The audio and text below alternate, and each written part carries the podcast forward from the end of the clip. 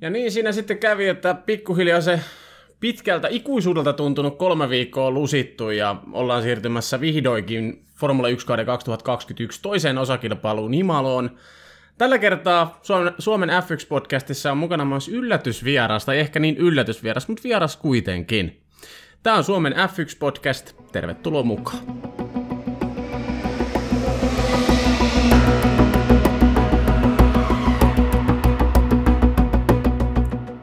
Hei, ennen kuin annetaan puheenvuoro meidän vierailijalle, niin mä haluaisin jälleen kerran kysyä sen saman vanhan fraasin teiltä Teemu ja Aapo, että mitä teille kuuluu? Teemu?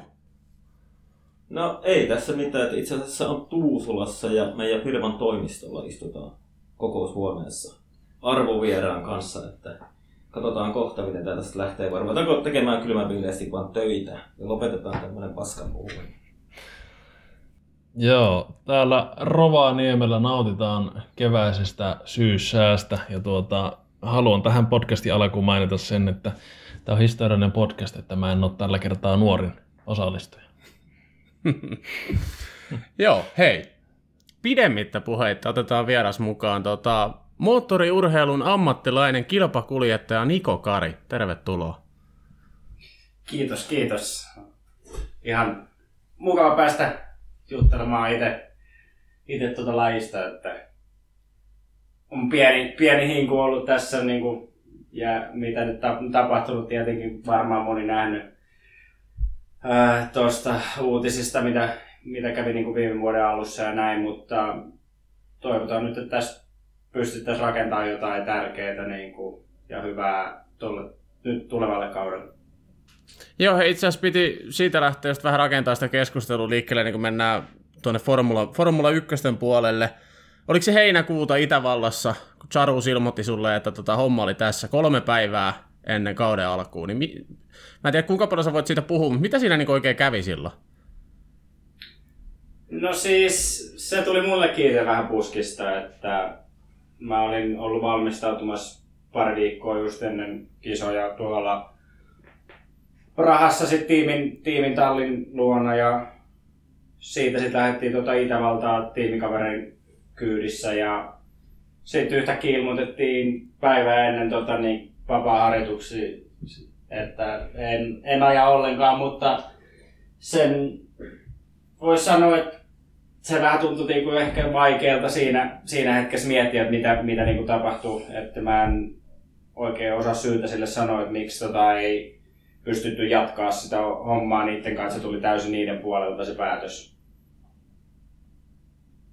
Eli se on niin vähän mysteeri sullekin vielä, että niin mitä siinä oikeasti sitten oli?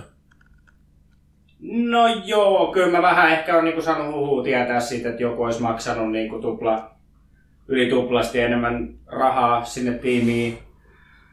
Ja onka, jonka kautta sitten ne sit sulki niin kuin periaatteessa mun sopimuksen pois, vaikka mä oon niin kuin kaikki kaikki hommat hoitanut ajallaan sinne ja tehty asiat niin kuin kunnolla. Niin kuin yleensäkin kaikkien maksujen suhteen YMS. Että se tuli niin kuin tosi puskista mulle ja sitten äkkiä piti ruveta miettiä, että mitä, mitä tekee niin kuin nyt edelliskautena, milloin mä nyt päädyin ajaa sitä LMP3-autoa ja se oli mun mielestä niin kuin tosi hyvä päätös, että on kumminkin joku paikka, jossa ajaa ja jos miettii sitä niin kuin tulevaisuuden kannalta, niin sieltä on sitten taas parempi mahdollisuus rakentaa uraa, uraa niin kuin koppiautopuolella ja se on, se on niin kuin hyvä, hyvä tie kanssa. Joo, eikö me kuitenkin olla sitä mieltä, että eikö se ollut muistaakseni Stanek, se tyypin nimi, joka siihen tuli niin kuin sun tilalle ajamaan? Joo, oli, se oli Joo. just mutta, se. Mutta eikö se, sehän oli ihan, se oli ihan sunnuntaikuski. Eihän siitä niinku ainakaan mitään tullut viime kauden aikana. No ei, ei, ei siitä nyt oikein tullut, että kyllähän se tiedetään, että ei sinne pysty niin kuin mennä tonne, tonne luokkiin ajaa silleen, että yhtäkkiä pystyy tehdä tulosta saman tien. Mm. Että jos, jos äh, olisi niin kuin ehkä ollut muutama kisa takana jo valmiiksi, niin totta kai se olisi helpottunut tai jotain testiä, niin olisi, olisi varmaan pystynyt ajaa jotain tuloksia, mutta kyllä, kyllä mä niin itse oma, oman itteni kannalta niin näen, että olisi ollut tiimille ehkä järkevämpää pitää muut kokeneempana kuskina siellä ja näin, niin olisi pystynyt tuoda sitä tiimiä kanssa nopeammaksi. Kyllä, kyllä. Oliko Juusolla joku tähän väliin? Siis sitä olisin oikeastaan kysynyt, että tota, ajoit sitä Le Mans. Eikö sä nyt jatka LMP3 parissa kanssa?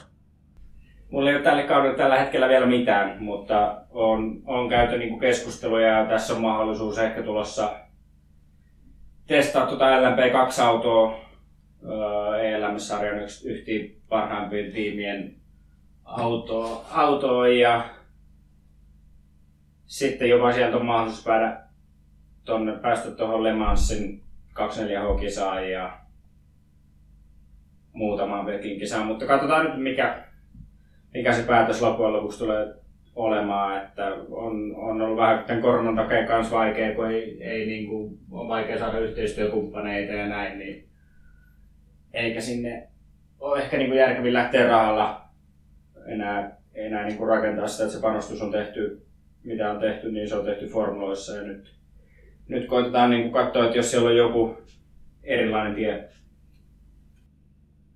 Miltä se tuntuu ajaa tuommoista LMP3-autoa niin tuommoisen pikkuformulan jälkeen? Miten se käytännössä, käytännössä eroaa se, se fiilis ja kaikki tuntumas? Ja toki, toki toinen on niin ihan, tai puhutaan ihan eri, eri luokista, toinen just formulalukka ja toinen on koppiautolukka, mutta minkälainen siinä on se perus niin se fiilis, kun semmoisella lähtee ajamaan LMP3 versus tuommoisella formulalla?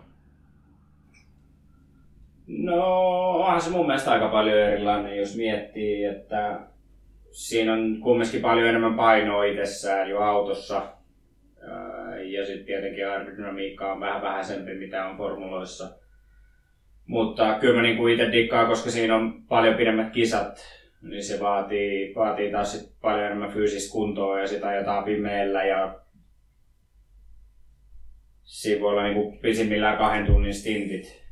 Et siinä on niinku verrattuna formuloihin aika, pidempi, aika paljon pidempi niinku ajoaika. Ja sitten kun siellä autossa on kumminkin umpinainen tila, niin siinä ei ole hirveästi mitään tuuletusta. Et siinä voi olla kisalla, kisan aikana tota aika lämmin, että parhaimmillaan, mitä me just viime kautta katsottiin, niin nos auton sisälämpötilat esimerkiksi just, olisiko ollut 70 astetta parhaimmillaan Paul Ricardilla.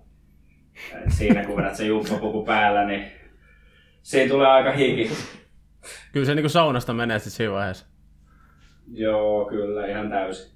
Ja nyt tässä tota, en ole ajatellutkaan tuota tosiaan sitä just, että kun ollaan kopissa sisällä, että se men, menee noin kuumaksi, tuossa 70 astetta, mitä sanoit, niin tuli mieleen, mä muistin, kuka se sanoi, että silloin kun rallissa veitää sekin Meksikossa, niin silloin taitaa olla kanssa siellä auton sisällä 70 astetta, niin tota, voi kuvitella sitten sen, että kun joku rallipätkä kuitenkin kestää silleen muutama kymmenen minuuttia maks, niin sitten se, että vettää pari tuntia tuommoisessa saunassa, niin joo, kyllä siinä varmasti nestettä kuluu aika paljon ja saa olla ihan tikissä. Joo, saa. Kyllä se oli, kyllä se oli niin kuin... Täytyy sanoa, että ehkä vähän jopa totaalinen yllätys, kun mentiin ensimmäiseen kisaan ja sitten pistettiin heti kahden tunnin stinttiin, niin voi sanoa, että ei ole koskaan tuntunut niin rankalta formuloissa. Että... niin, eli sä olit, niinku, sä, sä olit niinku yhtä poikki sen kahden tunnin jälkeen, kun meikäläistä kun käy ajaa 10 minuuttia kartingia. Varmaan Hei, mulla olisi itse asiassa tuosta viime viikonlopusta kysymys. Mä en tiedä seurasitko se itse, mutta Ferrari Challenge alkoi nyt Monza radalla. Ajaako ne nyt kuusi, kuusi kisaa? Ja siis sarjanahan se on vähän sellainen, että siellä rikkaat liike, liikemiehet pääsee ajaa Ferrarilla kilpaa, mutta siinä on myöskin se Pro-sarja sitten, ja siellä oli mukana myöskin 16V Lukanurmi. Ja tota, Joo. ihan no, ylivoimasta tekemistähän se oli. Sä oot ehkä nyt silleen vähän vastaavassa tilanteessa, tota, jos sinne koppi, koppisarjoihin tuut pääsee, ajoitkin siellä jo viime kaudella, niin miten sä koet niin kun, koet tavallaan sen, että jos lähdet ajaa GT-autoja tai just koppisarjaa nuore, nuore, nuoressa iässä, niin o, o, niin kun, onko siinä mahdollisuus kuitenkin edelleen sit siihen, että pääsee palaamaan formuloihin sitä, sitä tietä?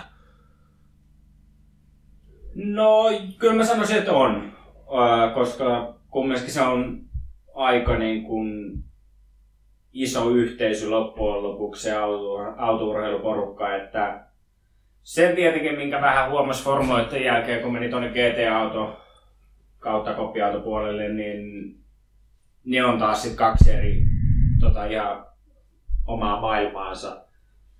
Ää, siellä niin huomasi, että moni GT-autotiimeistä tai niin noista prototyyppitiimeistä ei, ei tiedä hirveästi niin kuskeja, ketkä tulee formuloiden puolelta sinne.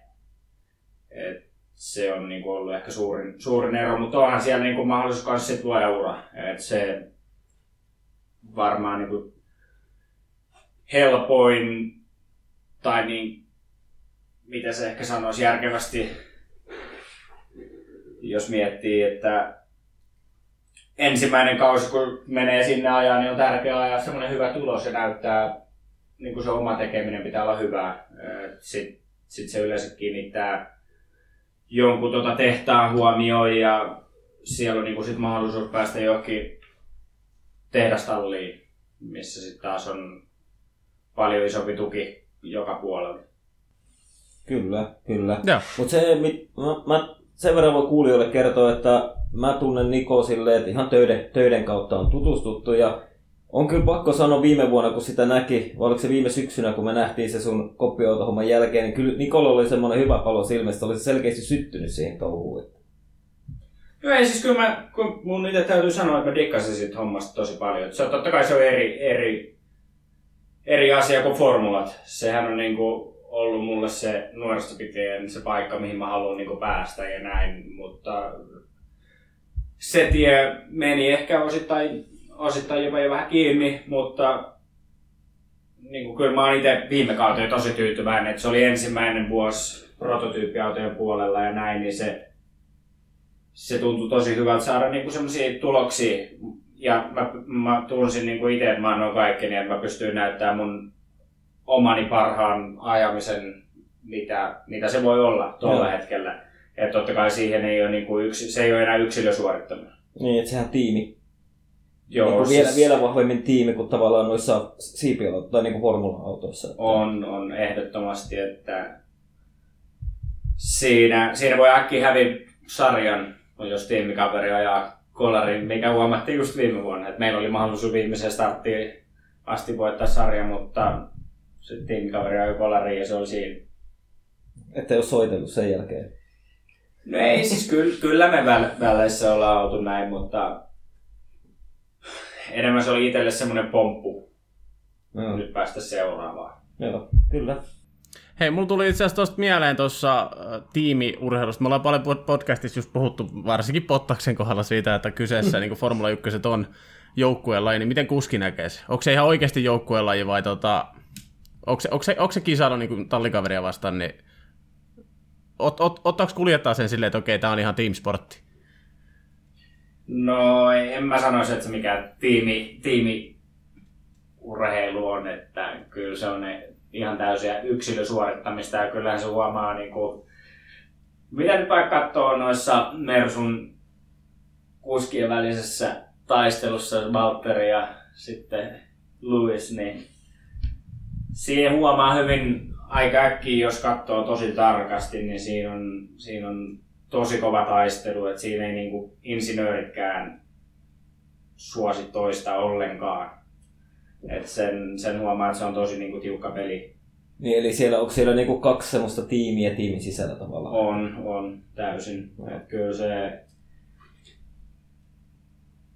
Kyllä mä sanon, että se menee vaan näin, että kuka ajaa parhaimmat tulokset, niin se on ykköskuski. Joo. Mutta hei, ennen kuin, ennen, ennen kuin puhutaan nykypäivän formuloista, niin mä haluaisin käydä sen verran läpi, koska me on tässä podcastin historiassa, niin me on aika, aika paljon me on kritisoitu niin kuin Red Bullia ja sitä niiden junioriohjelmaa, kun tässä viime vuosina ne on lähinnä niin kuin koittanut kaikkien itseluottamusta niin kuin tuhota siellä. Heittelemällä kuskeja niin kuin tiimistä tiimiin ja sitten taas pudotetaan. Ja esimerkiksi mitä Kiatille on tehty, mitä nyt tehtiin Albonille ihan viimeksi ja mitä on tehty, niin sä olit siellä Red Bullin junioriohjelmassa, niin mitä, oliko, se, oliko se ihan oikeasti hyvä ohjelma? Ja miten sä näet, kun sä oot niinku tavallaan jo muutaman vuoden ollut tavallaan vähän kauempana siitä, niin pystytkö sä niinku sanomaan, että onko se oikeasti silleen, että onko se Helmut Marko, joka sanoo, että nyt tehdään näin, semmoinen horiseva vanha pappa siellä vai, vai mi- miten, miten sä niinku näet sen? No siis en, en mä sitä ehkä sillä lailla näe, että se on niinku mitenkään hori, horiseva pappa, että kyllähän se on niinku tosi, tosi hyvä paikka se on ollut, että tulihan siellä niinku todella paljon oppia. Mutta kyllä mä sanoisin, että se ei, ei, ei todellakaan ole niin se helpoin tie. Siellä kuskilta koetellaan niin kuin ihan kaikki mahdollisuus, mahdollisuudet niin kuin pois, että siellä on tä, täyspäätösvalta on Helmutilla ja siellä se vaatimis, vaatimistaso on niin kuin todella, todella kova. Mutta nyt, nyt ehkä mitä on ruvennut niin kuin näkemään, niin sielläkin on ajattelutapa ehkä jopa vähän muuttunut, koska siellä on samat kuskit pysynyt aika kauan. Niin, ja nythän ne otti Peresi ihan Red Bullille niin kuin ulkopuolelta kokonaan. Että... Joo, että se on, siinä, siinä on ehkä huomannut osittaisia muutoksia, mutta totta kai en, en mä sano, että se on huono, huono juniori. Okay. Siellähän luodaan totta kai helpoin mahdollisuus päästä, päästä niin kuin Formula 1. Joo. Et jos, jos vaan onnistut, onnistut niin kuin hommassa Mut kyllä se toi... oikeaan aikaan, oikeaan hetkeen ja kaikki vaan naksahtaa kohdalle, niin se on niin kuin, sulla on tie, saman tien luotu sinne. Kyllä, kyllä. Mut kyllähän, kyllähän säkin niin kuin lähellä kävit siinä. Et se oli ihan niin kuin, sanotaanko näin, että niin kuin, ihan siinä, niin kuin, jos F1-kisasta puhutaan niin kuin vertauskuvannollisesti, niin kyllähän se oli jo semmoinen, tiedätkö, semmoinen kimimäinen McLaren aikojen rengasrikko sillä viimeisellä kierroksella. Niin, kyllä. Se on, se on vaan harmin paikka, harmin paikka kun ei tuota pysty niin kuin jäl, jälkeenpäin muuttaa asioita, mitkä on Niin, tapahtunut. kyllä, Että kyllä. turha, turha sitä niin kuin harmitella ollenkaan. Ja on, on niin kuin tyytyväinen ollut siihen silti, mihin, mihin on niin kuin itse päässyt, miten on päässyt kaikessa eteenpäin ja oppinut Kyllä. paljon enemmän näin, niin on, tietää, että on antanut niin kuin itsestä ainakin paljon. Kyllä. Hei, palatakseni tuohon tästä Aasisilalla vielä tuohon pykälään taaksepäin. Sanoit Niko tuosta sen, että Formulat, Formula 1 oli se, oli se suuri unelma ja nyt, mitä tässä nyt ollaan tästä Red Bull junioriohjelmasta puhuttu ja tuota, siitä, että se ehkä, ehkä se Formula-juna meni vähän ohi, niin tuota, jos, jos niin nyt katsot eteenpäin tulevaisuutta, niin tuota, koetko sä sen, että jos, jos saat kuitenkin moottoriurheilusta ammatti itselle, niin että se joku jäi saavuttamatta, kun se formula, jo- jos Formula 1 jää niin vielä haaveeksi, vai koetko sä tavallaan nyt sen, että oot tavallaan sillä tavalla niin aivan ainutlaatuisessa asemassa, jos oot ajaa kilpaa työksessä. Miten sä näet nykyisin tämän tilanteen? No toi on, toi on hyvä kysymys. Totta kai äh, on ollut semmoinen fiilis, että on niinku epäonnistunut, ettei, ettei saavuttanut sitä niinku tavoitetta, mutta siinä, siinä on sitten taas niinku paljon muuta, mikä on myös mahdollista. Että kyllähän se olisi hieno saada autourheilusta ammattia saada siitä rahaa, mutta kun nykypäivänä se on mennyt paljon enemmän siihen, että sinne mennään rahalla ja siellä maksetaan paljon, paljon rahaa. Et siinä on monen niin kuin, hyvän nuoren kuskin ura mennyt pilalle, koska siellä nykyään vaaditaan niin paljon, paljon sitä rahaa sinne, että hyvät esimerkit on, ketä, ketä vastaan esimerkiksi on ajanut, niin Mazepin ja Strolli. Et siellä ollaan niin kuin täysin menty Niin, että isät ostaa, isät ostaa, isät, isät ostaa talleja sitä mukaan, kun pojat haluaa mennä luokkia ylöspäin. Niin, ja se, siinä sen taas huomaa, että silloin kun mä ajoin niin Matsepeni ja Strolli vastaan Formula 3, niin siellä tultiin jo helikopterilla kisoihin ja siellä oli motorhomeit samanlaiset, mitä on F1, niin Mm. omilla, omilla pojilla ja näin, niin on siinä niin kuin suuri, suuri ero. Et siellä, siellä valitettavasti vaan jää niin kuin moni hyvä nuori kuski pois sen takia vaan, että ei ole rahaa. Miten, miten niin kuin kilpakumppanit suhtautu tavallaan tuollaiseen, koska siis mun, mun, mun korvaan toi kuulostaa jotenkin niin naurettavalle, että siellä on motorhome, mitä tullaan helikopterilla paikan päälle ja tälleen. Ja totta kai niin kuin, ei, se, ei se välttämättä lapsien syy ole, mutta miten niin kuin muut kuskit suhtautu tuohon tuollaiseen toimintaan? No vaikea, vaikea nyt tähän. En mä ole niin, niin, niin kuin jutellut muiden kuskien kanssa siitä, miten ne suhtautuu siihen ja näin, mutta kyllähän se nyt ihan selkeä on, miten ne, miten ne ainakin mun luulisi su, su, niin kuin ajatteleva siitä, että onhan siitä moni sanonut, että ei ole, ei ole niin kuin oikea suunta mennä F1 pelkällä rahalla, että kyllä sinne pitäisi mennä niin kuin myös tuloksilla ja talentilla.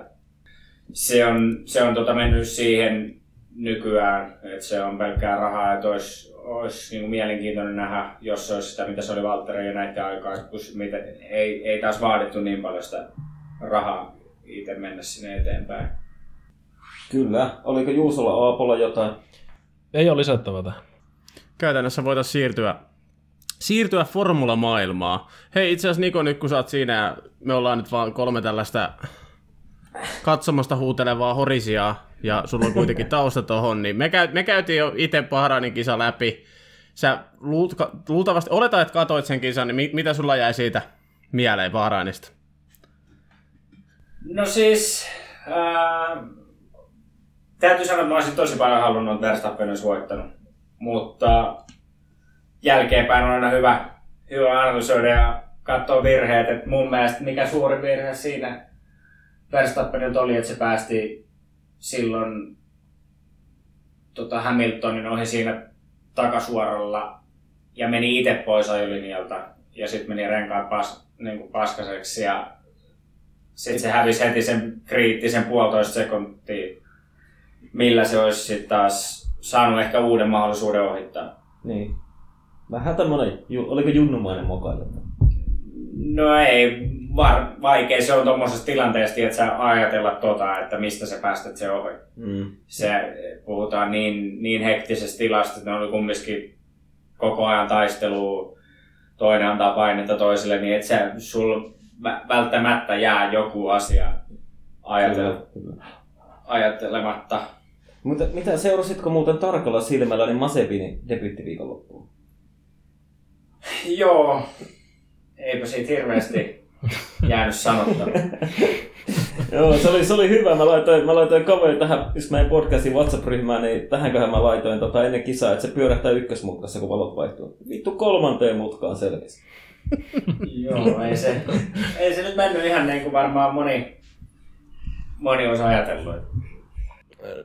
Puhuit tuossa Verstappenin tilanteessa, kun että Verstappen päästi Hamiltonin ohi tuosta just, että se on niin hektinen se tilanne, että tota, voi tapahtua tämmöisiä virheitä, niin tota, yksi kysymys oli, mitä sun, sulta ajattelin kysyäkin, ja nyt tuli täydellinen tilaisuus, liittyy siihen, että tota, meidän penkkiurheilijoiden perisynti on se, että me osataan aina asiat paljon paremmin kuin urheilija itse, ja viimeistään siinä vaiheessa, kun nähdään replayt, niin osataan sanoa, että oltaisiin tehty tämä ja tämä eri tavalla, ja oltaisiin menty tästä ja tästä, oltaisiin suoriuduttu paremmin. Niin tota, mikä sun mielestä kilpa-ajamisessa ja ylipäätään niin kilpa-autolla ajamisessa on semmoista, mitä me penkkiurheilijat ei vaan niin tajuta, että mikä siinä on, on niin semmoista haastavaa? Koska tämä Verstappenin tilanne kyllä niin kuvastaa, kuvastaa just hyvin tätä, että virheitä voi sattua aivan loistavillekin kuljettajille. No kyllä mä sanoisin, että se on vaan se kyky ajatella. Siinä tapahtuu kaikki asiat niin paljon, paljon nopeammin. Ja sä oot siinä kisatilanteessa, sulla on niin paljon monta muutakin asiaa niin kuin mielessä siinä, mitkä vaikuttaa. Vaikuttaa, että kyllä mä sanoisin, että jos joku normi, normi tota henkilö menisi vaan kokeilemaan samaa tilanteessa, niin se olisi tehnyt aika paljon, aika paljon tuota eri lailla vielä. Että... Eli niin kuin, meidänkin pitää ottaa nämä jatkossa mieleen. Joo, ja siis kyllä mä sanoin, että itse tota, ammattilaiset olisi jokainen, mä sanotaanko, että jokainen olisi tehnyt se asia, eri lailla. Jokaisella, jokaisella on niin kuin oma ajattelutyylinsä siihen, siihen niin kuin olisi ollut siihen tilanteeseen, mutta syvähän se on jälkeenpäin sanoa, että me just niin kuin sanoin, että meppä siihen kisatilanteeseen tai jotain 300 ja sulla on niin kuin kaksi kierrosta kisaa jäljellä ja se on, sulla on puolitoista sekuntia ero edessä oleva kuski ja sitten sä joudut päästä ohi, kun menit vähän. Mutta sitten taas siinä huomasi Verstappen, että se on paljon, niin kuin, kypsynyt paljon edellisistä vuosista, että se päästi kumminkin ohi se Hamiltoni siinä, kun se tiesi, että se meni tuota ulkokautta, radan ulkokautta niin ohi, että se olisi saanut siitä aikasakkoa. Kyllä, ja varsinkin kisavan jälkeen Verstappen oli. Sehän oli niinku ihan vaan, että okei, nyt meni näin, mutta se Max tietää, että taas nyt tulevassa kisassa niin on mahdollisuus voittaa. On, ja kyllä mä sanoisin, että mä voisin oikein lyödä veto, että seuraavan kisan voittaa Verstappen. Mä oon Joo, ihan kyllä. täysin samalla linjalla. Siis mä oon lyönyt jo Maxia niin aika monen kaverin kanssa niin eri, erilaisista pulloista niin maailmanmestaruudesta lyönyt vetoja. Ne kaikki muut sanoo, kaikki, kaikki muut nostelee Hamiltonin nimeä ja mä sanon, että se on Maxi vuosi nyt. Se on, se on vaikea sanoa, koska mä taas luulen, että Mersu, kun niillä on kumminkin kaksi kuski, ehkä pystyy olla siellä kärjessä koko ajan. Vaikka Bottas on aika paljon hitaampi ollut nyt, kun tota Hamiltoni Mutta sitten sillä ne pystyy taas pelaamaan sen strategisen puolen paljon, paljon paremmin mitä Red Bulli. Mutta on tietenkin mielenkiintoinen nyt nähdä, miten perässä pääsee, pääsee vauhtiin tuon Red Bullin kanssa, koska totta kai se pitää ymmärtää, että se on vasta ensimmäinen kesä nyt, mikä oli, oli jo siis tosi, tosi niin kuin hyvän kesääjo. Niin. Niin. kumminkin joutui alkuun pikku moottoriongelmia sen kanssa taistelee ja varikon kautta sitten ja nousi viidenneksi, niin kyllä mä sanoin, että todella kova suoritus. Joo, ja siis mä veikkaan ihan puhtaasti, että ei Valtterin tarvitse sille yksinäisyydessä enää kolmossijasta ajaa tällä kaudella. Kyllä Peresi tulee lyömään siinä kampoihin. Kyllä, mä uskon kanssa. Että... Hei, mulla tuli Nikolle itse asiassa vielä yksi kyssäri mieleen just tuosta Peresin tilanteesta, että siirtyy uuteen talliin, aina niin kuin on käynnistymisvaikeuksia. Sitten kuitenkin satunnoissa katsoja saattaa vähän ihmetellä, että se oli viime kaudella nopea ja nyt taas sitten pääsee parempaan autoon, mutta ei olekaan niin nopea. Niin mitä ne asiat yleensä on, mitä niin kuskee pitää ottaa huomioon, kun siirrytään tallista toiseen ja tulee uusi auto alle, niin mitä, mitä kaikkea siinä niin kuin, mitä, mitä vaikeuksia siinä tulee eteen? No siis, mä sanoisin ehkä tärkeimmät asiat on, että se auton käyttäytyminen, kaikki napit, ajojärjestelmät, miten sä joudut niin muuttaa niin paljon asioita. Viime vuoden autosta taas, jos vertaa niin Racing Pointin ja sitten Red Bullin auton, niin onhan ne täysin eri autot. Että viime vuoden Racing Point oli täysin Mersu-kopio, ainakin ulkopuolelta, en tiedä sit mitä, mitä sisäpuolelta oli, mutta kyllä se niinku suurimmat, mitä vaatii muutokset, on, on just se ajettavuus. Ja tietenkin, että sä pääset niinku täysin sisään siihen autoon. Ja se on kumminkin loppujen lopuksi niin pieni, niin pieni määrä, mitä siinä ajetaan, että se vai, sun pitää olla niinku tosi hereillä ja oppia kaikki asiat mahdollisimman nopeasti. Joo. Kyllä. Hei, Hei, mulla, tota- mulla on... Hei, eikö, anna mä kysyn, mä, mä kysyn, meillä on tota, aika paljon, Juuso on siis tämä meidän turkulainen vakiojäsen, niin tota, sehän on heittänyt niin Sebastian Vetteliä niin ulos koko sarjasta. Ja me Aapon kanssa me annetaan Hei, sille neljä, 4-5 kisaa aikaa. Niin miten, miten, miten sä Niko näet tuon Sebastian Vettelin tilanteen, koska onhan se kieltämättä ollut 2018 kauden puolivälistä, niin onhan se ollut aikamoista niin kuin vaikeeta ja On, äh, on, on ollut tosi vaikeaa ja siis mä uskon, että siinä on muutamia tekijöitä, että siinä äkkiä rupeaa joilla niin kuin voi vaan kiinnostus hiipua, kun se on tottunut ajaa siellä kärjessä Red Bullin kanssa, voittanut monta mestaruutta ja näin. Mutta nyt kun tuli sit muutama, muutama vaikea vuosi ja Ferrarilla ei enää, enää kulkenut niin kuin viime vuonna sille, mikä oli ihan täys shokki monelle. mm. Että testeissä näytti, että joo ihan ok, että voi mennäkin johonkin, mutta sitten kisoissa ei mentykään enää mihinkään. Ää, ja siis mä luulen, että se niinku on ruvennut vaan miettimään, että, että otetaan nyt vähän rennommin, että sitten kun rupeaa oikeasti näyttää siltä, että on mahdollisuus ajaa kovaa, niin silloin ajetaan. Mutta se voi olla myös, että se rupeaa kiinnostus pikkuhiljaa hiipua. Mutta teki se kuitenkin Aston Martinille sopimuksen. Ja mitä sä luulet, pärjääkö se nyt tällä kaudella Lance Strollin? No kyllä mä uskon, että se Strollin, Strollille Pitää pestä. Se on kumminkin tota, nelinkertainen maailmanmestari. Se, Koska mä en niin henkilökohtaisesti mä en usko sitä, että se tavallaan se, tavallaan se lahja ja semmoinen synnynnäinen nopeus, niin ei se niin mihinkään katoa sieltä. Et tietenkin sit voi olla niin jotain pään sisällä varmaan painia, että jos se niin rupeaa epäonnistumisia tulemaan, ja varsinkin tulee se nuori tallikaveri, Kimi vaihtuu Leclerckiin, ja se huomaakin, että oh, oh, että nythän Leclerc onkin ihan helvetin kova ajamaan. niin, niin se äkkiä menee. Kyllä sieltä ne tulee, siinä on muitakin yrittäjiä, et ei siellä olla ikuisesti. Hmm. Paitsi Kimi.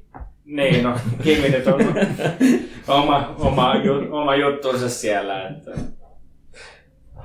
Mutta kyllä mitä niin kuin Kimin kanssa jutellut esimerkiksi silloin viime vuonna tuli juteltua ja sitä edellisen vuonna, niin se, se on ihan tyytyväinen mitä silloin tällä hetkellä ja vaikuttaa, vaikuttaa kaikki asiat ihan ok. Totta kai auto voisi olla silloin tällä parempi se sanoo, mutta se kuuluu, se kuuluu lajiin. Ja se on totta kai, kun ei olla siellä ykköstiimeissä, milloin niin kuin paljon resursseja laittaa siihen hommaan, niin onhan se. Mutta jos tikkaa tehdä sitä, mitä, mitä se niin kuin on, niin kyllä mä luulen, että miksei, miksei siellä ajaisi. Ja sehän, se on, saat kumminkin tehdä niinku sitä, mitä sä rakastat tehdä, ajaa ammatiksi. Joo, ja kyllähän Kimi varmaan, pakkohan se on nauttia siitä hommasta. Ja niin kuin mm. saa vielä sit, itehän se sanoo että on ihan hyvä harrastus. Ja saahan se ihan hyvä korvauksenkin siitä edelleen. Että... Saa, ja nythän sen taas nousi palkka. Mm. No, että kyllä, kyllähän se niin kuin ajelee ihan mielellään. Mutta kyllä sitten taas kun niin katsoo sitä sen ajamista, niin onhan se, se on tosi ammattitaitoista. Et mitä on niin parina vuonna nyt seurannut noita testejä Abu Dhabissa, niin siellä on ollut Pirelli-miehet ja tämmöistä. Se palaute, mitä siellä annetaan niin kuin insinöörille, niin se on jotain ihan eri, eri tasoa, mitä monella muulla kuskilla on. Mutta sitähän aina puhutaan, että Kimi on vähän sellainen viimeinen mohikaani, kun mennään, mennään vielä tonne 90-luvun puoleen väliin, itse asiassa 90-luvun loppuun 80-luvulle, niin silloin yleensä kuskit oli myös sellaisia, jotka niin kuin ymmärsi autojen päälle tosi paljon ja ymmärsi sen autojen tekniikan. Ja sitä, sitä on puhuttu paljon, että Kimi alkaa olla yksi viimeisiä sellaisia, joka niin kuin ihan oikeasti ymmärtää ää, sen ylipäätään sen, että miten, miten se auto niin kuin toimii ja mitä pitää tehdä, ja vähän niin kuin sellainen oman elämänsä insinööri. Mm. Ja se on ehkä, mä luulen, että se on Kimilläkin sitä, että se on tavallaan kasvanut tuohon F1 ja ne alkuvuodet kaikki, ne ei silloin ollut tuommoisia simulaattoreita, mitä nykyään. Et silloin on ollut paljon enemmän sitä raakaa ajamista. Niin kuin. Joo, no itse asiassa tiedän yhden, yhden tyypin ö, omasta elämästäni, joka oli siis tota, silloin kun Kimi oli lapsi, niin oli käymässä niillä ja tätä rataa oli niin kuin isä, isän kanssa hyvää pataa, niin se, se just sanoi sitä, että Kimi aina kun hän meni sinne, niin Kimi ei puhunut mitään. Kimi vaan ronklasi autotallissa jotain autoja tai siinä pihamalla jotain autoja ja pisti, pisti autoja kuntoon, tiedätkö, niin ei, ei puhunut mitään ylimääräistä. Että niinku, onhan se ihan, ihan niinku silkkaa rakkaudesta laji, että sitä on tehty pienestä pitää ja oltu autojen kanssa tekemisissä pienestä pitää ja just toi, mitä Niko sanoi, mun mielestä vahvistaa sen, mitä on puhuttu, että tota, just se palaute insinöörille ja silleen, että se, se on Kimillä hallussa edelleen.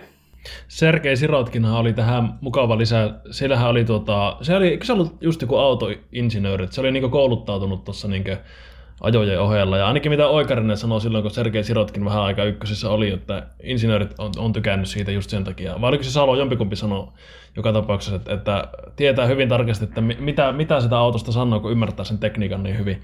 Mutta että ehkä toi, toi kyllä ihan totta just tuo, mitä sanottiin tässä, että simulaattorit ja muut sitten on on, on vienyt sitä hommaa pois. Ja varmasti myös yli, ylipäätään se, että jotenkin tuntuu, että silloin ennen, ennen tuota, se on ollut enemmän semmoista niin fyysistä, että autot on enemmän ollut niin mekaanisempia. On ollut vähemmän mitään tietokoneita ja mitään muuta. Että se on myös ollut sillä tavalla ehkä niin kuin, niin mekaanisempaa se auton, auton kanssa värkkääminen, niin kyllähän se tietenkin näkyy tämmöisen uuden sukupolven kuskeessa sitten, että ei, ei välttämättä sitä autoa samalla tavalla tunneta. Mm. Hei, Nikolle kysymys. Onko sä kokeillut näitä F1-simulaattoreita? Onko sä päässyt kokeilemaan? Olen päässyt kokeilemaan tota Mersun F1-tiimin simulaattori ja Red Bullin F1-tiimin simulaattori. siinä on niinku kaksi parhainta, parhainta tiimiä tällä hetkellä. Että kyllä mä sanoin, että sielläkin on sitten taas massiivinen ero. Että okay. Red Bullilla on itse kolme simulaattoria ja näin, niin se on, se on vähän eri tasoinen, mitä on sitten taas Mersulla. Ah. Miten, pystyykö se verrata, antaako se semmoisen nykyään jo semmoisen luonnollisen tuntuman siihen ajamiseen vai miten se näki sitä asiaa? No kyllä mä sanoin, että Red Bullin F1-simulaattori antaa aika, aika tietenkin. Totta kai G-voimat puuttuu ja näin, mutta aika hyvin se pystyt kokeilemaan mun mielestä siinä erilaisia niin kuin säätöjä ja just kaikki mahdollisuuksia rengas, reng, rengaspaineetkin tuntee aika hyvin. Okay. Sen eron siinä, että mitä se vaikuttaa. Totta kai se on aina se on aina tietokonetta. Sitten kun mennään radalle, niin se on, se on itse fyysistä tapahtumaa ja se on ihan eri asia silti vielä. Joo. Joo. Eikö tota mä oon aina miettinyt, että miten realistisia ne nykyään on? Kyllähän se on niin hyvä, hyvä tapa tuota luoda niin kuin rytmi, rytmi sille ajamiselle, mikä on tosi tärkeää. Varsinkin just pikkuluokissa, kun ei ole sitä ajamista niin paljon, niin se tulee, siihen tulee semmoinen rytmi, mikä sitten taas auttaa niin kuin tosi paljon. Että jos sä pääst paljon aikaisemmin niin sen rytmiin ja pääst ajan niitä kierroksia, niin se helpottaa tosi paljon. Ja varmaan joku semmoinen ratojen opettelu esimerkiksi. Niin... No joo, kyllä ne tossa, tossa vaiheessa uraa rupeaa aika lailla kaikki radat rupeaa niin olemaan tuttuja. Et ei, ei niitä silleen hirveästi enää ei voi e, niin kuin opetella, mutta sitten taas se, niin kuin mä sanoin, että se rytmi, vaihdot, vaihdot ja kaikki Joo. jarrutuspaikat ja tämmöiset, niin sä pystyt niitä vähän treenaamaan mutta enemmän se tulee vaan siihen, että sä saat semmoisen rytmisen ajamisen En, eniten ehkä pääasiassa niin kuin vaihtaminen. Okei. Okay. Hei, mä en tiedä, mitä teillä oli mielessä. Teemu laittoi meidän WhatsApp-ryhmäänkin vähän viestiä, että te kaksi haluaisitte puhua Valtteri Pottaksesta. Mä en tiedä, onko Niko tästä tietoinen vai onko tämä taas jotain Teemu omaa höpinää. Mutta ei, tota... Ei, me, me, Okei, tänään okei. vitsa, me tänään vitsailtiin töissä, että, että, ruveta, että ruvetaan ränttää Valtteria, mutta ei Hei, me nytkin ihan... hei, hei. Kuitenkin, mä, te, tehdään tämä, puhutaan Valtterista. Mutta tota se, että me, mehän vähän arvosteltiin Pottasta Bahrainin jälkeen. Ja sen jälkeen, itse asiassa tästä on aika, kun tämä tuli ilmi, mutta tota, ei ole tehty jaksoa sen jälkeen, niin se, se on nyt vielä pakko muistuttaa, että tota, Lewisilla ja Valtterilla molemmilla oli kolme stinttiä Bahrainin GPssä ja Bottas oli niistä nopeampi kakkos- ja kolmostinttien aikana. Tai ainoastaan hävisi ykköstintin, missä äh, Hamilton oli 13 kierrosta ja Bottas sitten 16. Mä halusin vaan alustaa tälle, että ei se, ei se, ei se mennytkään sitten ihan niin huonosti, mitä me esimerkiksi nähtiin. Joo, mutta, mutta koska mehän ei koskaan tarvita pieneen otantaan, niin meidän pitää aina miettiä isompaa otantaa. Joo, voidaan me siihenkin, mutta mä halusin nyt tehdä selväksi tämän vaan. Joo, joo, ei, mä, mä muistan, mä, mä muistan Juuso, kun sä laitoit sen kuvan, ja mä ole jaksanut siihen, mä näin sen nimittäin Twitterissä sen sama, sama Joo. mä en jaksanut edes reagoida siihen millään tavalla. Mä voin sanoa, mä voin sanoa tota kanssa oman kommentin siihen. No, mitä Niko sanoi? Et, tota, kyllä se on vähän eri homma taistella kärjes niin kuin ajan sekunnin sisään toisen kusken kanssa. Ja kun toinen pääsee yksin ajaa vapaasti siellä, niin jos olisi ollut toistepäin, niin mä sanoin, että Hamilton olisi ollut ehkä vähän nopeampi. Niin, On toi sekin ihan kyllä, totta. Totta. Toi on kyllä ihan hyvä pointti, että siinä tavalla Hamilton joutui koko ajan peilaamaan vähän Verstappenia, kun Verstappenilla oli kauhean isku päällä, kun se oli perässä tulossa. Niin.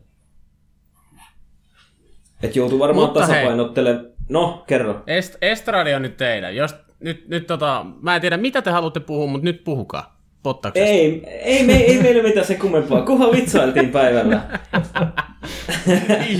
Mut, mutta, mutta siis, miten, miten sä Niko näet Valtterin, ti- siis ylipäätään niin Valtterin tilanteen? Se on nyt, onko viides kaus Mersulla menossa? Ja tavallaan niin kuin, oikeastaan se on niin kuin sen ihan samaa suorittamista kuin ensimmäiselläkin kaudella. Ehkä aikaa, joissa on päässyt vähän lähemmäksi Louisia. Mutta sitten taas niin kuin kauden mitassa niin tosi kaukana, jos mietitään, niin miten sä näet itse sen?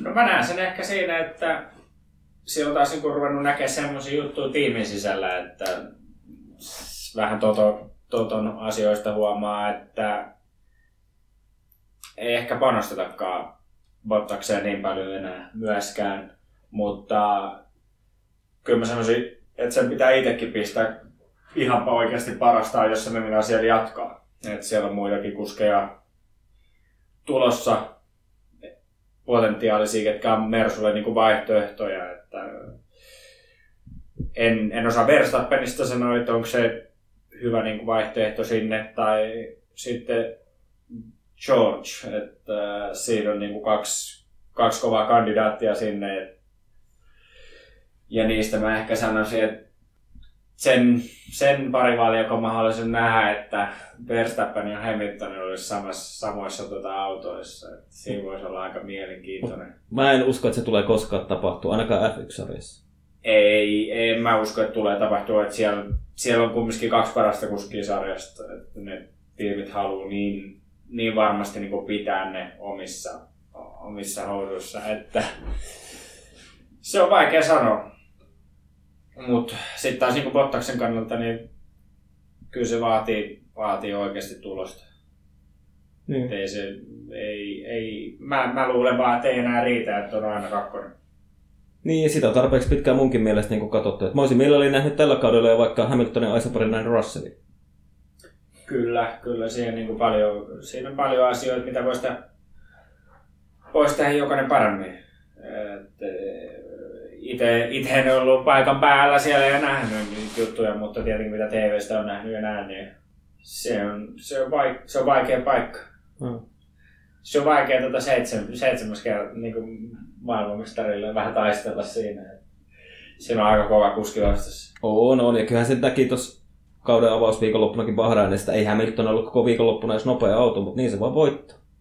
Siellä toimii aivot. Joo. Mutta kyllähän me Valtterille kaikkea hyvää toivotan, totta kai. Totta voi- kai, totta Ai kai. sinäkin. Totta kai. En mä, en mä sano, että Valtteri on huono kuski. En todellakaan. Että kyllä, kyllä mä sanon, että kaikki ketkä on F1, niin ei, ei, ei kukaan niistä ole huono. Paitsi Masepin. Ei, si, no, ei, ei ehkä noinkaan sano.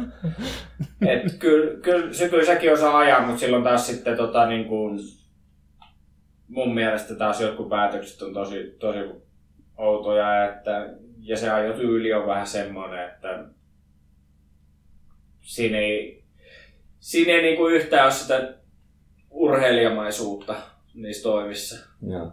Niin, sitähän nähtiin viime kaudellakin F2. Niin saattoi tehdä mitä vaan, jos, ei, sai, jos sai viiden sekunnin aikarangaistuksen, niin sitten se ajoi maaliin ja siinä kun ne 1, 2, 3, mihin pitää auto pysäyttää, niin sitten se saattoi ajaa se oma ihan vauhilla hurauttaa siihen, että se melkein lenti jonkun kilpatoverin päälle, niin eihän noin kuulu lajiin millään tavalla.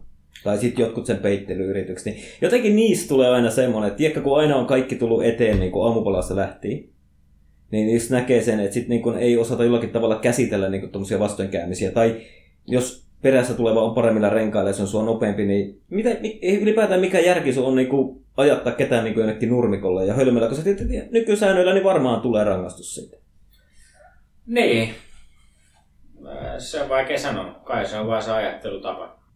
Mutta hei, huomaatte, huoma, huomaatteko te nyt kumppanit, tähän me on tultu, me puhutaan samoissa lauseissa Bottaksesta ja Masepinista. Sä just, siis herra, joka just sanoi, että kyllähän me Valtterille hyvää toivotaan. Tot, no siis, ei, kyllä sä Juuso tiedät, että kyllä mä aina toivon, Ei, kyllä että mä, kyllä mä sanoin, että siinä on kaksi, kaksi ihan eri kuskia, Matsepen ja Bottas. Kyllä.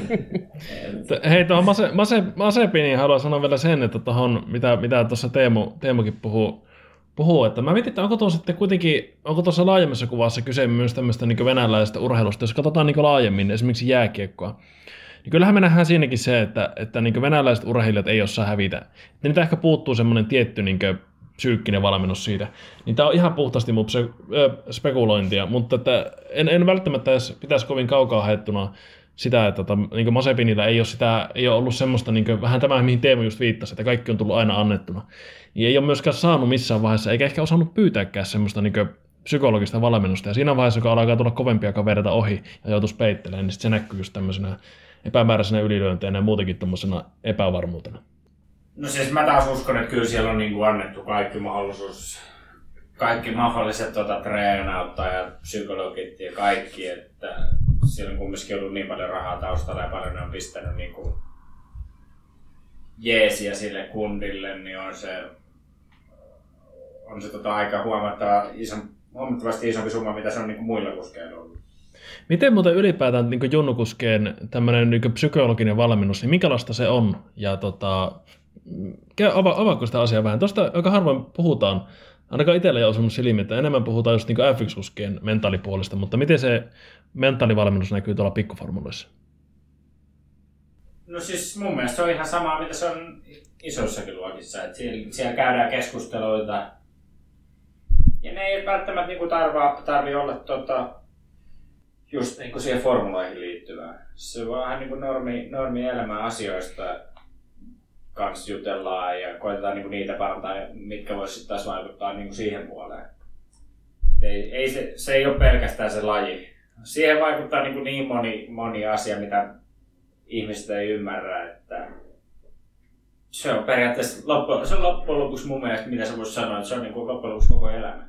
Niin, tavallaan se, että se lopputulos on sitten vaan se, aina se kisa siellä radalla, niin sitten se kaikki muu, mitä tehdään ohessa, kuinka herätään, kuinka nukutaan, kuinka syödään.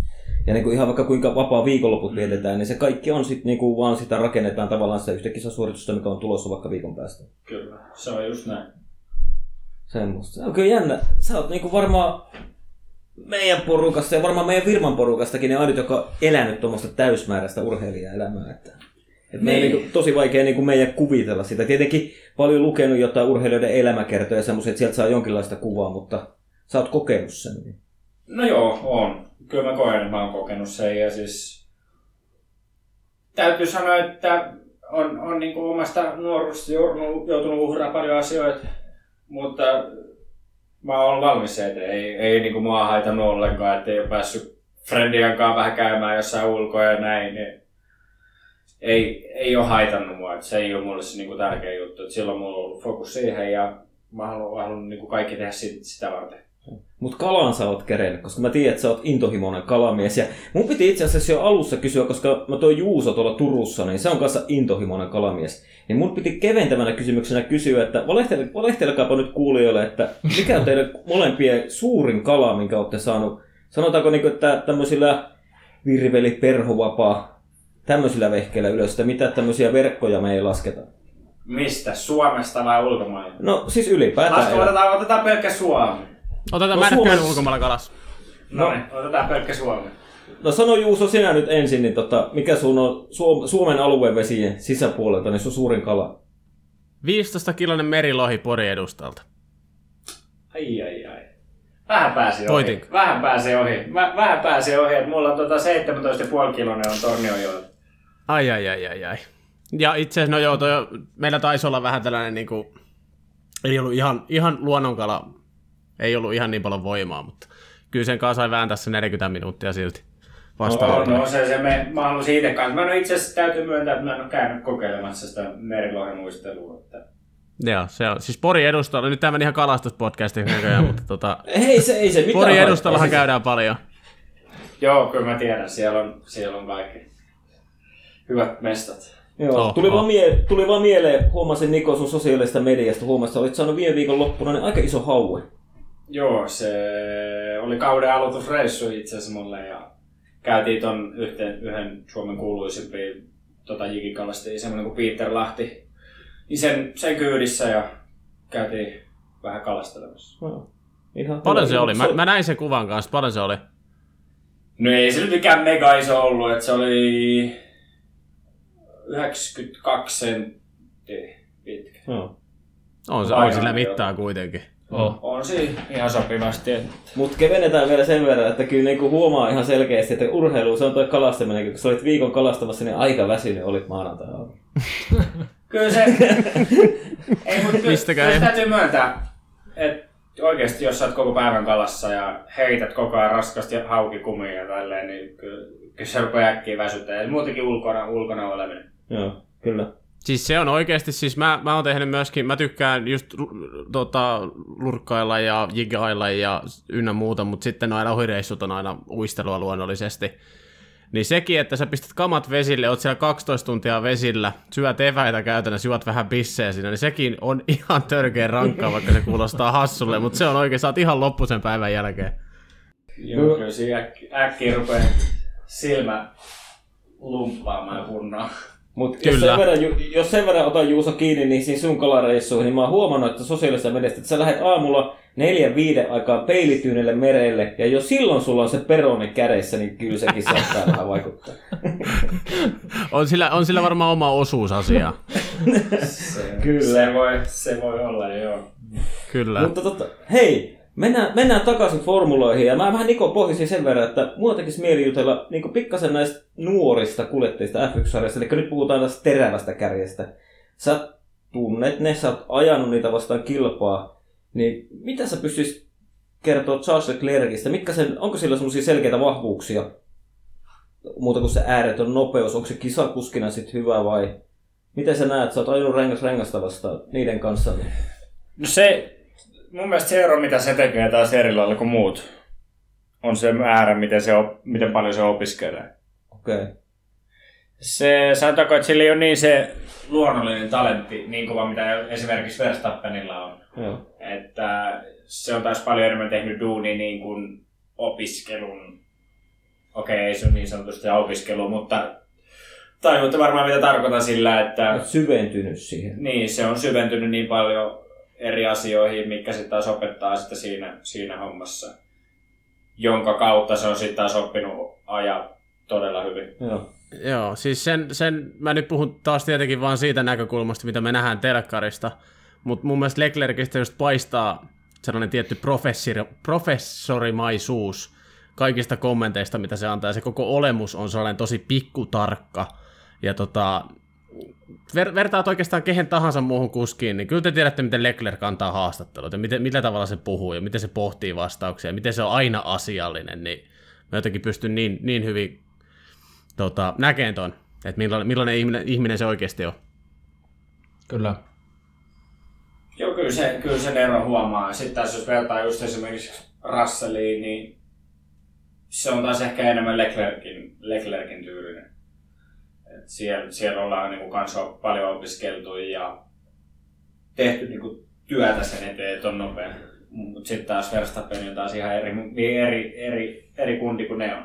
Oliko se muuten George Russell se, kenestä, oliko se Toto Wolff kertoi jonkun jutun, että kun se oli tullut johonkin Mersu juniori-ohjelmaan, niin johonkin tämmöiseen ensimmäiseen, niin kuin ei ollut edes vielä valittu siihen, niin se oli tullut tyyliin jonkun ihan tämmöisen niin kuin PowerPoint-esityksen kanssa, mennyt siihen eteen ja kertonut, kertonut kaikille siinä, ketä oli huoneessa ollut, oli kertonut, millainen kuljettaja hän on ja missä hän on vahva ja missä hänen pitää parantaa. Oliko se, oliko se muuten Russell, joka oli tehnyt tämän tempun vai joku toinen näistä nuorista? Joo, sehän oli tehnyt sen silloin Williamsilla. Okei, okay, joo.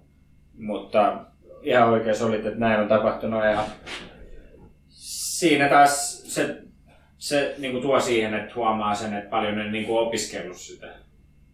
Se taas sit, miten niin kuin, jos vertaa Verstappeniin, niin siinä tota, taas tulee enemmän se ta- luonnollinen talentti. Se on ollut niin kuin nuoresta asti nopea. Se ajaminen vaan niin kuin tulee sormen näpäytyksissä. Joo. Itse asiassa oli joskus haastateltiin tuota Koirasen Marko Juuson kanssa. Niin me siltä kysyttiin näistä niin talenteista, kenestä on nähnyt, niin se sanoi, että hän pystyy sanoa kaksi nimeä. Max Verstappen ja Kimi Räikkönen, ketkä on ollut niin kuin kierroksesta yksi lähtien ja ottanut autorajat niin kuin haltuun. Että se oli vaan Koiranen puhui joskus sitä, niin vähän just niin kuin peilaa tuohon sun, mitä sä sanoit. Kyllä, kyllä sen, sen, se, joka kuski syö paljon eroja. Joo. Miten sä Niko tällä skaalalla itse näkisit, että tämmöisellä talentti versus opiskelu ja syventyminen, niin miten arvioisit niin omaa itseäsi kilpakuljettajana? Mä sanoisin, että ehkä mä oon enemmän itse semmoinen talentti. Että se tulee suoraan tota, vaan se ajaminen sieltä automaattisesti. Että, en tiedä, en tiedä jos aivoisi jotain vikaa, kun uskaltaa, uskaltaa ajaa niin kovaa koko ajan, mutta sitten tässä opi, opiskelupuoli on niin kuin mulle ollut vähän semmoinen, että se ei ole se, ei ole se lempiasia.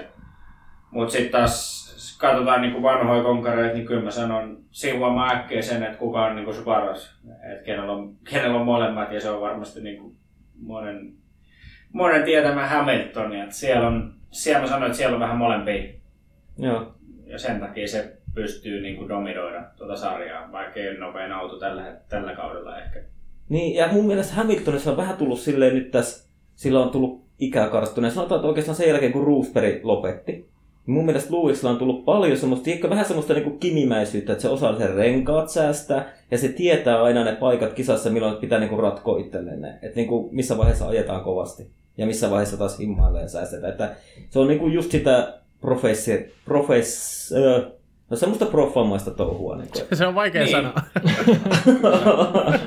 Ei siis, sen, sen huomaa. Siellä, siellä ajatellaan koko ajan, kun sekunti ajaa, niin siellä käy koko ajan päässä jotain, mitä voisi tehdä paljon paremmin ja missä ja vaikka Bottas ei ole, niin on harvoin nopeampi, niin se kysyy koko ajan, missä se on nopeampi ja näin. Niin se, se, se huomaa sen, että se tekee koko ajan duuni sen eteen, että se pystyy olla itse nopeampi.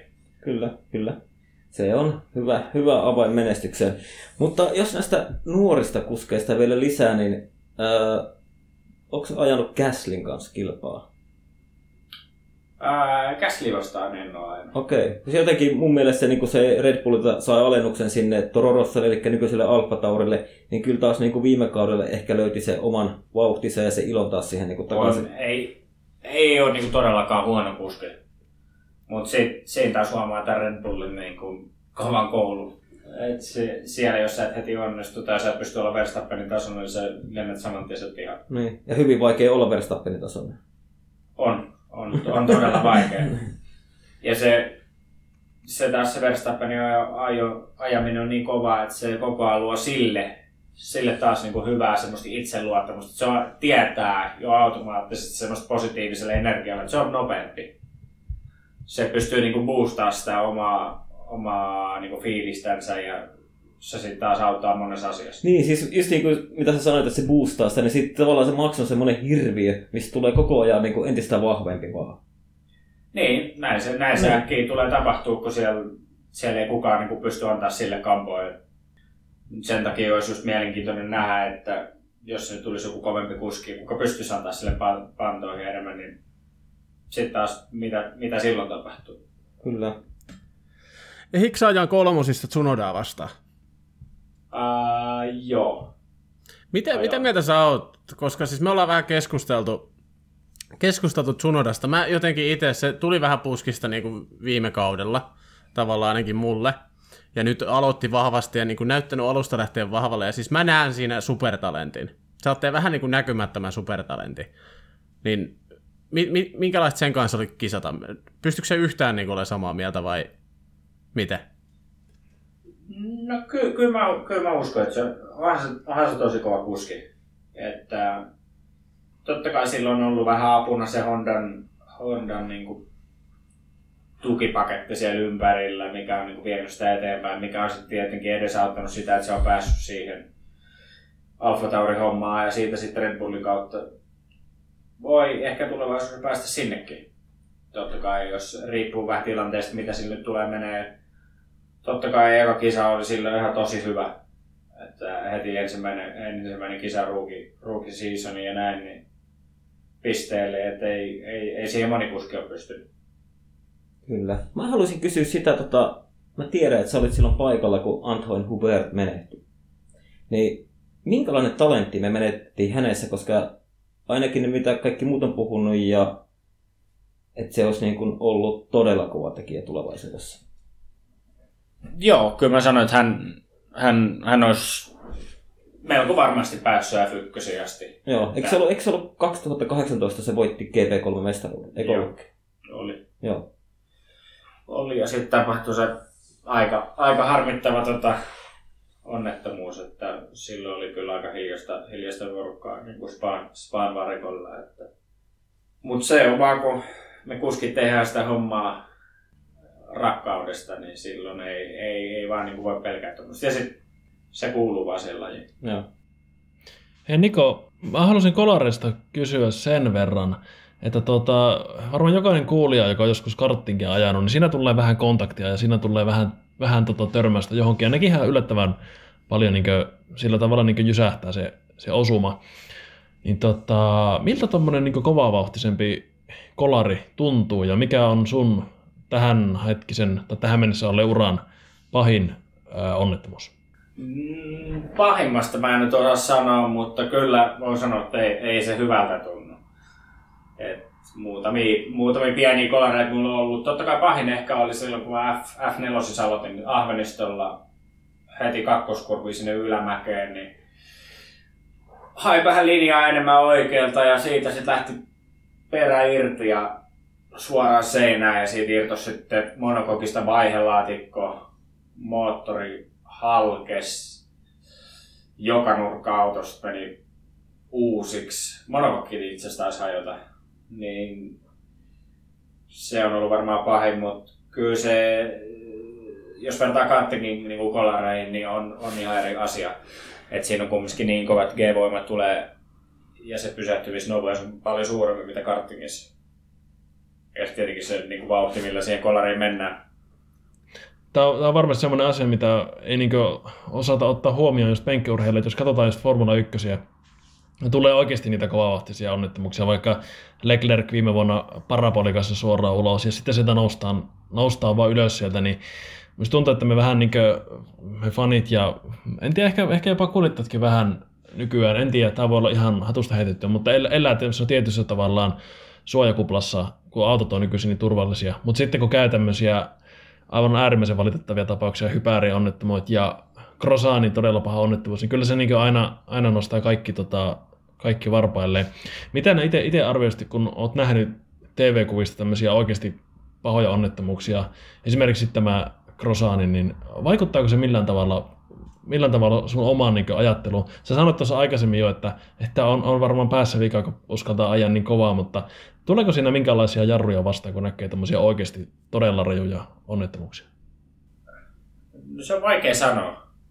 En mä itse koe, että tulee niinku mitään jarruja, jarruja vastaan. Kyllä ne loppujen lopuksi on niin paljon edistynyt ne autot sen turvallisuuden suhteen. Ja, että tietenkin se Grosjeanin kolari oli yksi monesta kolaressa, missä kävin vaan niin huono tuuri ja tuli, tuli tommonen juttu. Samoin oli Kuberin kollari, kollari spaassa ja näin, mutta kyllä jos niin isolla skaalalla katsoo, niin onhan ne paljon turva, turvallisimpia ne autot nykyään, paljon vähemmin, vähemmin käy mitään ja näin, niin totta kai tuommoisetkin kolarit, ne taas pistää pian sitten enemmän miettiä, mitä pystyy tehdä autosta vielä turvallisemman ja ratavalleja ja muokataan. Ja... Siinä on niin paljon asioita, mitä ne sitten rupeaa analysoimaan tuommoisen ison kolarin jälkeen. Et se on varmaan niin normi-ihmisen olisi tosi mielenkiintoinen nähdä semmoinen raportti, miten ne luo kolarista Fian siellä turvallisuuspuolella. Mut miten Niko tolleen, kun sä oot ajanut jonkun kolarin tai tommosen, niin sit kun sä auto parsitaan kasaan ja sä lähdet radalle, niin onko se heti taas se, kun ensin ajat renkaat lämpimäksi, niin onko se sen jälkeen taas heti vaan limitillä? No kyllä, kyllä, se, kyllä mä itse pystyn olemaan ainakin. Totta kai se kurvi, missä se kollari on tapahtunut, niin silloin mennään vähän, vähän niin kuin höllätään jalkaa näin, mutta mä, mä oon itse ehkä sen, sen tyylinen kuski, että monihan lähtee rakentaa sitä, että miten sä menet sinne rajalle. Et mä yleensä tykkään sillä, että mä kokeilen vähän ensin liikaa ja lähden sitten tiputtaa siitä pois. Koska siellä on kumminkin nykyään luotu radoille semmoiset, että sä pystyt vähän kokeilla sitä rajaa. Koska se on taas mun mielestä paljon nopeampaa, että sä rupeat pitkän kaavan kautta rakentaa koko ajan lisää ja lisää ja lisää. Joo. Koska mä, mä näen itse ja tunnen, että se antaa paljon paremman referenssin, jos sä vedät kerran yli. Niin se... Sanotaan nyt vaikka Unkari on hyvä esimerkki. Kun sä lähdet tulee ykköskurvista alaspäin, sitten tulee kakkoskurvi, kolmoskurvi ja lähdet siihen nopeeseen vase, vasuriin sinne ylämäkeen ta, ta, takalenkille, niin siinä on, siinä on niin mielenkiintoinen kurvi, kun sä et näe, kun sä formula-autossa istut, sä et näe sitä Apexin jälkeen enää mitään. Se on niin kuin, sä menet blind, blindina sinne kurviin, eli sokeena. Että siinä, siinä on niin kuin tosi tärkeä, miten, miten esimerkiksi sä lähet sitä kur, lähestyt sitä kurvia. Että siinä on niin kuin tosi tärkeä, missä kohdassa sä käynyt sisään ja missä kohdassa sä päästät jarrun irti. Jos sä osut liikaa kanttariin, niin sit sä oot saman tien ulkona. Et siinä on monta, monta niinku asiaa. Et siinä, siinä, siinä huomaa niinku monen kuskin ero. Kyllä. Hei, Mä otan täällä muistiinpanoa itselle. Mä oon simracingin aloittanut niin ihan aivot syyhyää jo, että okei, okei, näinhän se pitää vetää. Hei, pakko kysyä Nikolta, koska me on jonkun verran jopa kritisoitu näitä nykyratoja, mitkä on tavallaan niin kuin, että ensin rakennetaan lentokenttä ja sinne keskelle tehdään se rata. Et niin kuin ennen vanhaan siellä oli, oli heti, kun mennään radalta ulos, niin siinä oli hiekkaa tai nurmikkoa. Niin, onko sä enemmän semmoinen näiden uusien niin sanottujen lentokenttien ystävä vai näiden niin kuin, hyvää vanhaa ajan ratojen? Ei, ei mulla ole siinä mielessä niinku referenssiä, että kumpi olisi parempi. Mutta kyllä mä itse tietenkin dikkaan just lempiradoista Spa ehdottomasti. Toinen on taas Abu Dhabi, mikä on vähän ehkä lentokenttärata. Joo. Mutta se menee, mä luulen, että se kuski, joka kuskilla menee sille, mistä tulee tulosta, niin se on, se on aika äkkiä se lempirata. Kyllä, mutta varsinkin kun nykyään puhutaan melkein joka F1-kisaviikonloppu puhutaan ratarajoista ja niitä tarkennetaan ja kierrosaikoja hylätään, niin eikö se voi olla paljon helpompaa, kun siinä olisi hiekka tai nurmi, niin sitten ne olisi kaikille selvät ne ratarajat. Ei tarvitsisi No käydä joo. tämmöistä juupas eipäs, juupas eipäs. No kyllä mä sen näen, että ehkä olisi niin kuin ratarajojen kannalta niin kuin, eh, ehkä kuskeille tota, parempi, mutta sitten taas jos tuomarit laittaisi semmoisen tiukemman linjan, että se on saman tien aika sakko, jos sä ajat yli. Eikä anneta sitä löysää koko ajan. Että sä, viime kisassa huomattiin esimerkiksi Hamiltonin, kun monta, varmaan 29 kertaa veti ratarajojen yli siinä, onko se niin neloskurvissa, jossa Verstappen veti kerran, joilla se antoi saman tien paikan takaisin Hamiltonille. Niin Mä taas koen, että Verstappen ei ehkä olisi kuskina tarvinnut antaa sitä paikkaa takaisin. Koska miten Hamilton käytti sitä mestaa taas hyväksi aja- ajamisen tyyliin. Kiitos. Mä oon ihan samaa mieltä.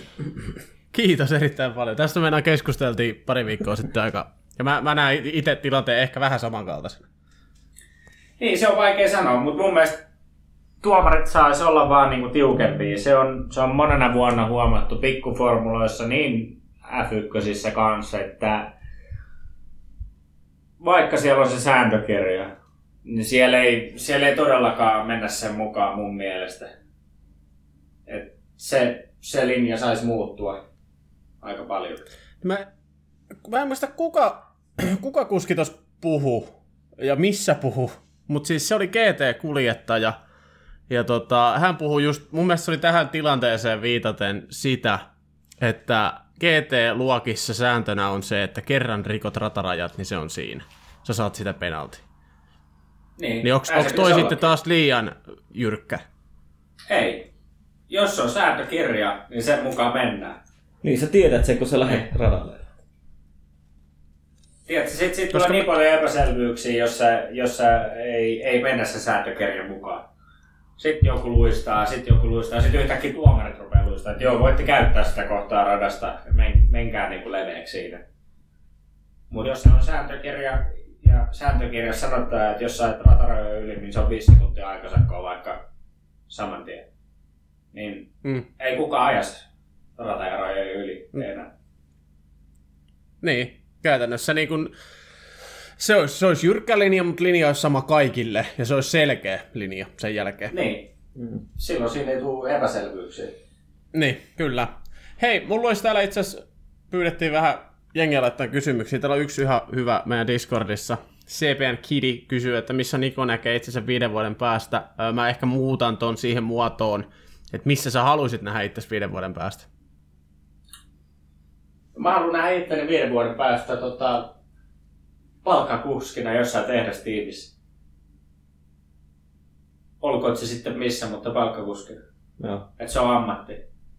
Joo. Se on, se on niinku mulle, minkä mä näen, että on niinku mahdollinen vaihtoehto. Joo. Eikä ole silleen tavalla mantereilla ei ole mitään väliä. Et se voi olla Pohjois-Amerikassa, Ihan, Aasiassa, ihan missä vaan. vaan. Joo. Kyllä.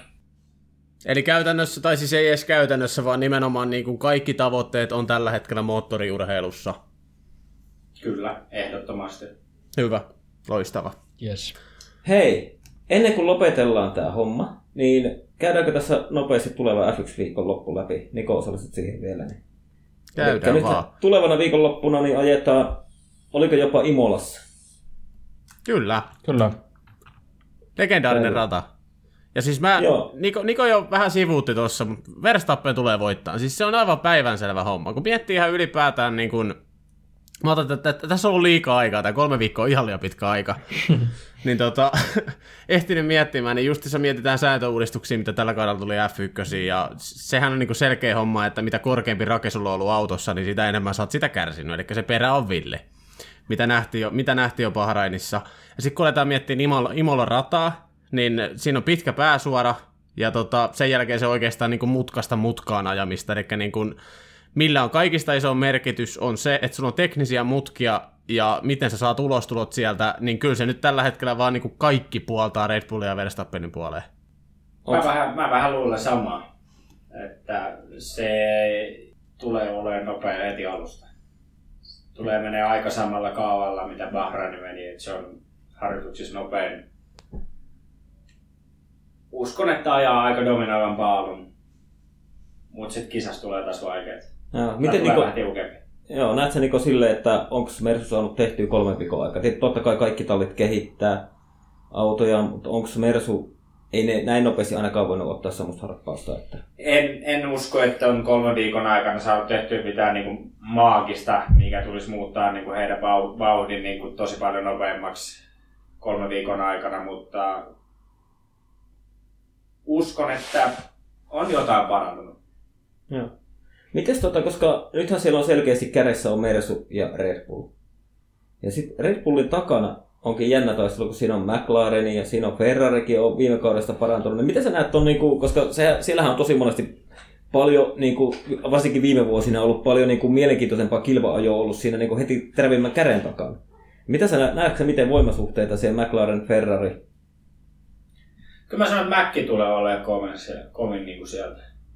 Joo. Ja Ferrari tulee heti tiukkana kakkosena siihen perään. Entäs sitten Alfa Tauri, koska nekin mun mielestä aloitti hyvin.